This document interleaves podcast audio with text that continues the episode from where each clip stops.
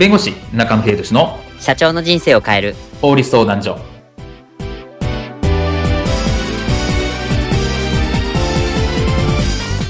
こんにちは弁護士の中野秀俊です。こんにちはアシスタントの堀内隆です。この番組は IT 専門の弁護士中野秀俊がこれはすぐに使える法律主に企業法務の知識を分かりやすくそしてちょっとコミカルにお伝えする番組です。よろしくお願いいたします。今回のテーマは指導勧告は過去最多に舐めてはいけない下請け法違反についてお話を伺いたいと思いますまあ、取引先、下請け先にお仕事を依頼している、まあ、企業の方も多いと思います。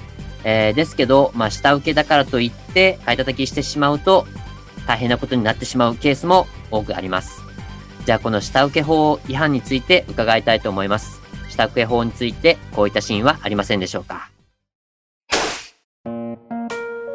今度の新事業プロモーションめっちゃ必要だな。ウェブに YouTube に SP 広告も7種類か。よし、じゃあいつもの堀くんに。あ、もしもし、社長、お世話になります。どうされました？あ、堀くん、今度また新事業立ち上げるんだよ。それでプロモーションに、ウェブに、YouTube に、SP 広告も7種類作ってほしいんだよね。あ、ありがとうございます。詳しく聞かせてください。見積もり出しますので。堀くん、今回は50万円で全部やってもらえないかな？え？そんな無茶な。ウェブに YouTube に SP7 つだと軽く100万突破しますよ。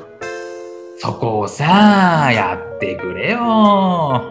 いやいや、いくらなんでもそれは無理ですよ。じゃあさ、うちが販売してる眠気覚ましサプリギンギンセット。これを年間定期購入契約してくれたら100万円払うよ。ええー、ギンギン Z だって、あれ月額3万円もするんですよ。いくらなんでも。いやいや、プラス15万のワスだぜ。悪くない話だろうがよ。うん、社長。後日お返事します。失礼します。後日。社長、公正取引委員会から警告書が届いてます。何？フリーランスには何でもありじゃなかったのかあのー、わざと？今回のテーマは、指導勧告が過去最多に、舐めてはいけない下請け法違反についてお話を伺います。まあ、この下請け法の違反の指導勧告なんですけど、公正取引委員会が公表した、この、えっと、2020年度の指導勧告件数が8111件と、まあ、この過去13年、まあ、連続で、まあ、過去最多をちょっと記録したというニュースがありました。あのー、これ結構多いですよね、本当に8111件って。そうですね。まあ、これ1年間、まあ、2020年度だけで8111件が公正取引委員会から企業に対して指導を受けたって話なので、はい、結構これは多いですし、まあ、年々、まあ、13年連続でこう最多を更新し続けてるって話なんですけど、まあ、ずっとこう、ずっとこう右肩上がりというか、指導の件数が上がってるっていう状況ですよね。ああ、まあこれはね、ずっとそういうところが、まあ、まあ、バレたりとか、まあ、もしくは、ね、厳しく取り締まろうとしているというところもあるんでしょうかね、やっぱり。そうですね。まあ、あとその、まあ、フリーランスとかの方が増えていったりとか、うん、まあ、下請け法っていうのがどんどん認知されていったりとか、えー、あとその、えー、公正取引委員会とかもこう調査の書類とか、はいえー、送られてきていて、もし何かあれば教えてくださいみたいな情報の提供みたいなことも呼びかけているので、まあ、そういうのも意識されているのかなと思いますね。なるほど。じゃあ、この下請け法ですね。この下請け法がこう適用されるこの取引っていうのは、具体的にどういったものがあるんでしょうか？そうですね。あの、下請け法の適用があるものについてはですね、まあ、一番あの、ポピュラーというか、よくあるのが、いわゆる情報成果物作成委託といって、いわゆるその、ウェブ上の何か作成物っていうんですかね、システムの開発であったりとか、ウェブのデザインであったりとか、そういったものについては、この下請け法の適用があります。なので、企業としてもそういったものを、例えばフリーランスの人に発注しますという場合については、これに下請け法の適用がある可能性があるということですね。なるほど。まあ、この下請け法はね、適用されるというところ、多岐にわたっているというところもあるんですけど、じゃあ実際この適用がある場合の、この、いわゆる親子関係ですよね。この、えっと、発注元と発注、えっと、受けの方ですか。まあ、親業者と下請け事業者のこの、なんか区分とかそういったのってあるんですか？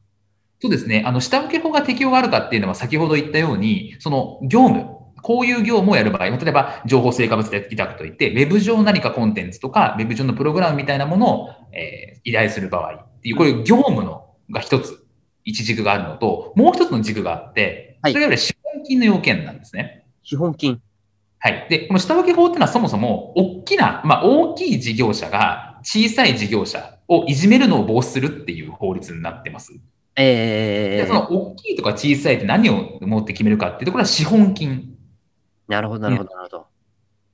で、例えばなんですけど、はい資本金が1000万円以上ある。はい。まあ、以上資本金1000万超ですね。1000万超える場合ですね。うんの事業者の場合については、で資本金が1000万以下の法人とか、フリーランスの方に仕事を頼む場合、うんこれは要件を満たしますと。ああ。自社の、自社のものが1000、資本金1000万円を超えてます。そして、フリーランスの人にウェブ上のコンテンツを作成をお願いします。うんという場合については、まさに下請け法の適用があるとうんうんうん。いう形になります。うんうんうんうん。これ、大手と大手だったらこれどうなるんですか？えっ、と、このいわゆる資本金の要件を満たさない場合、例えば、えっ、と、じゃあ資本金3億円を超える法人と、はい3億円を、まあ、以下の法人の場合については下請け法の適用があるんですけど、はい。例えばじゃあ5億と4億とかであればはい、それは下請け法の適用はないので、ああ、なるほど。なので、先ほど言ったように一軸として、えー下請け法に適用される業務に当たるのかどうかうん。っていう一軸をも検討しなきゃいけないのと、もう一軸は資本金の要件うん。を満たすのかどうかっていう、この二つを満たした場合について下請け法の適用があるっていうイメージかな。